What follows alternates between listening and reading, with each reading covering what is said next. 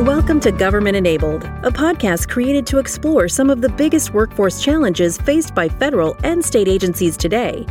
In each episode, we'll feature insights from industry experts who are helping the government improve their workforce operations and make better data driven decisions.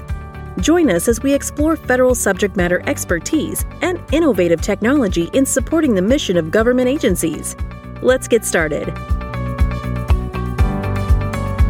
Welcome to our first government enabled podcast, sponsored by Economic Systems. EconSys is a management consulting, HR services, and products company and sole provider of FedHR Navigator software to the federal government. I'm Linda Sue Kirschner, and I'm pleased to be the first host of our new podcast, where in the episodes to come, we will cover topics relevant to those in government by helping public leaders deliver on their core mission and get the most out of their people. I'm excited to introduce the president and CEO of EconSys, Dr. George Kettner, who will talk with us about the challenges that face our government partners today during an unprecedented time and to hopefully offer us some of his wisdom on how to meet and solve these challenges head on. Hi, George, and welcome. Good morning, Linda Sue. As we get started here, tell us about EconSys. What services or products does EconSys offer? So, EconSys, which is the abbreviation for Economic Systems Incorporated, has three main lines of business management consulting, Fed HR Navigator, and HR services. We have economists, operations researchers, business analysts, statisticians, software developers, human resource subject matter experts, and other skills. Areas of particular interest in our company include the employment of people with disabilities, diversity and inclusion, workforce planning, retirement application processing, efficiency of performing HR transactions, and information technology applied to the human capital uh, area. Wow, that's a lot. Can you tell us a little bit more about you? What drove you to start EconSys? I got my education, both undergraduate and graduate education at UCLA a few years ago, or maybe more than a few years ago. Earned my PhD in economics, labor economics from UCLA. And I started off my career working as a health economist at the University of Southern California. I got an opportunity to start up economic systems in 1990 it was, an, in fact, it was restarting a small business that had been a member of the Hay Group, which was owned by Saatchi and Saatchi at the time. My personal goal at the time was to fully utilize the skills that I have, and the talents that I have. My business goal was to apply the best tools of my trade and make an effective impact for our government clients. How does EconSys look different today from back in 1990 when you did this? We really look quite a bit different today. We started off with maybe about three employees in 1990. Our focus then was on management consulting. We were mainly working on military compensation and manpower for the Department of Defense agencies.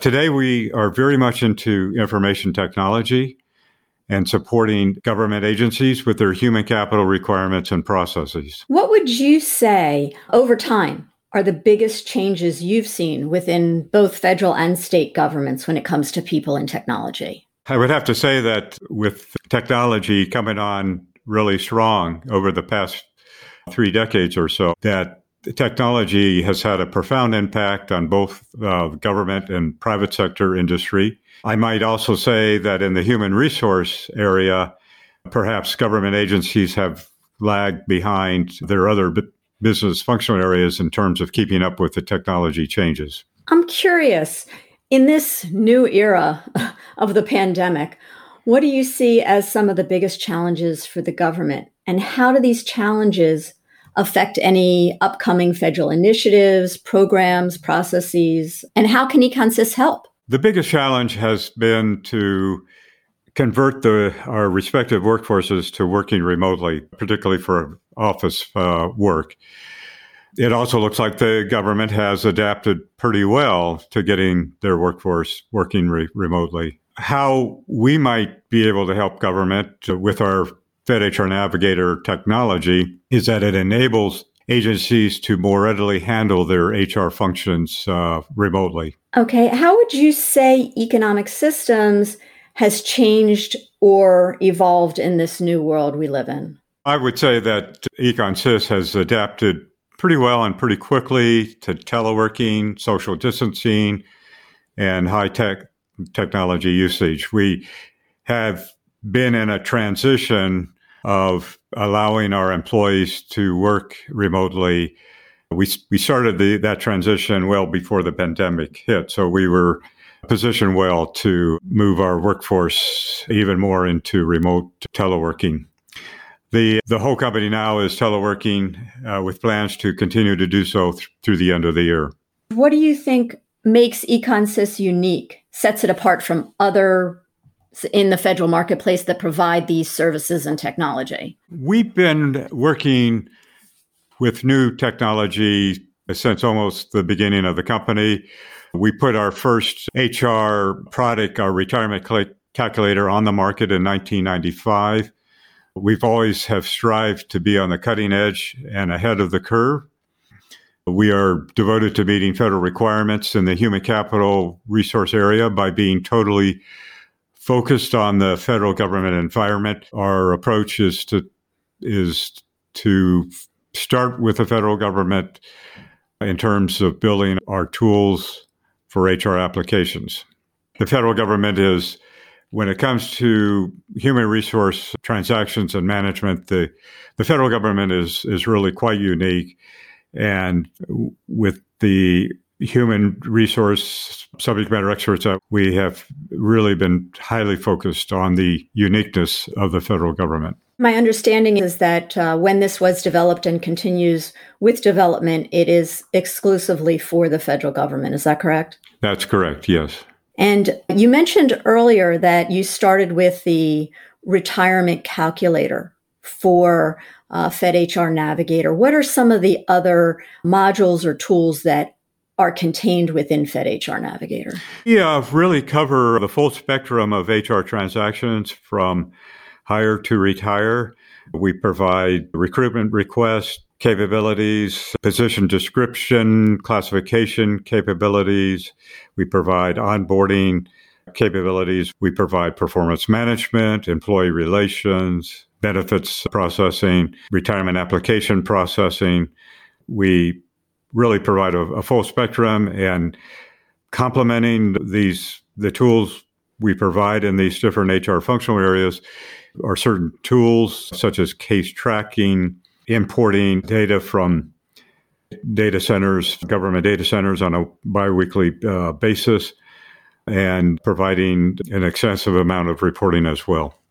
Do you find that government agencies are still paper based in some ways? Yes, they are. More so, surprisingly so. You would think after the internet got started in the early 1990s, government would be pretty much out of paper based systems. But this is uh, where they have been uh, really lagging behind to a certain extent. And we're doing our best to try to accelerate the, the government to get uh, out of pa- paper based systems and into technology enabled uh, systems. You mentioned earlier about your management consulting division and working with disability programs. Can you tell us a little bit about that? We do a, a quite a bit of work uh, for the Department of Labor, including the Office of Disability Employment Policy. We provide a good amount of program support uh, for this ODEP office and, and for state governments that partner with the federal government's uh, Department of Labor are very much into supporting the diversity and inclusion and disability employment of pe- employing people with disabilities is an important part of our focus as well as as race and gender diversity and, and inclusion. What what advice would you offer to public sector leaders and the rest of us as well? Well at a very general level uh, my advice um, would be to say that we should all be focusing on the end goal, which is to serve the public, to enhance the public good. As contractors, we're in, in business to make money, but uh, our real focus really needs to be on, on that uh, end goal. As well as the government agencies focusing on these end goals. The advice I would give in terms of looking more specifically at human capital, people, and processes, some things that come to mind as good practices are for government agencies to conduct market research on technology and processes. We feel that the RFIs that government agencies put out to seek out what uh, contractors are offering is, is a good practice. We feel that allowing contractors to have a certain degree of freedom in creating new tools for the government is good.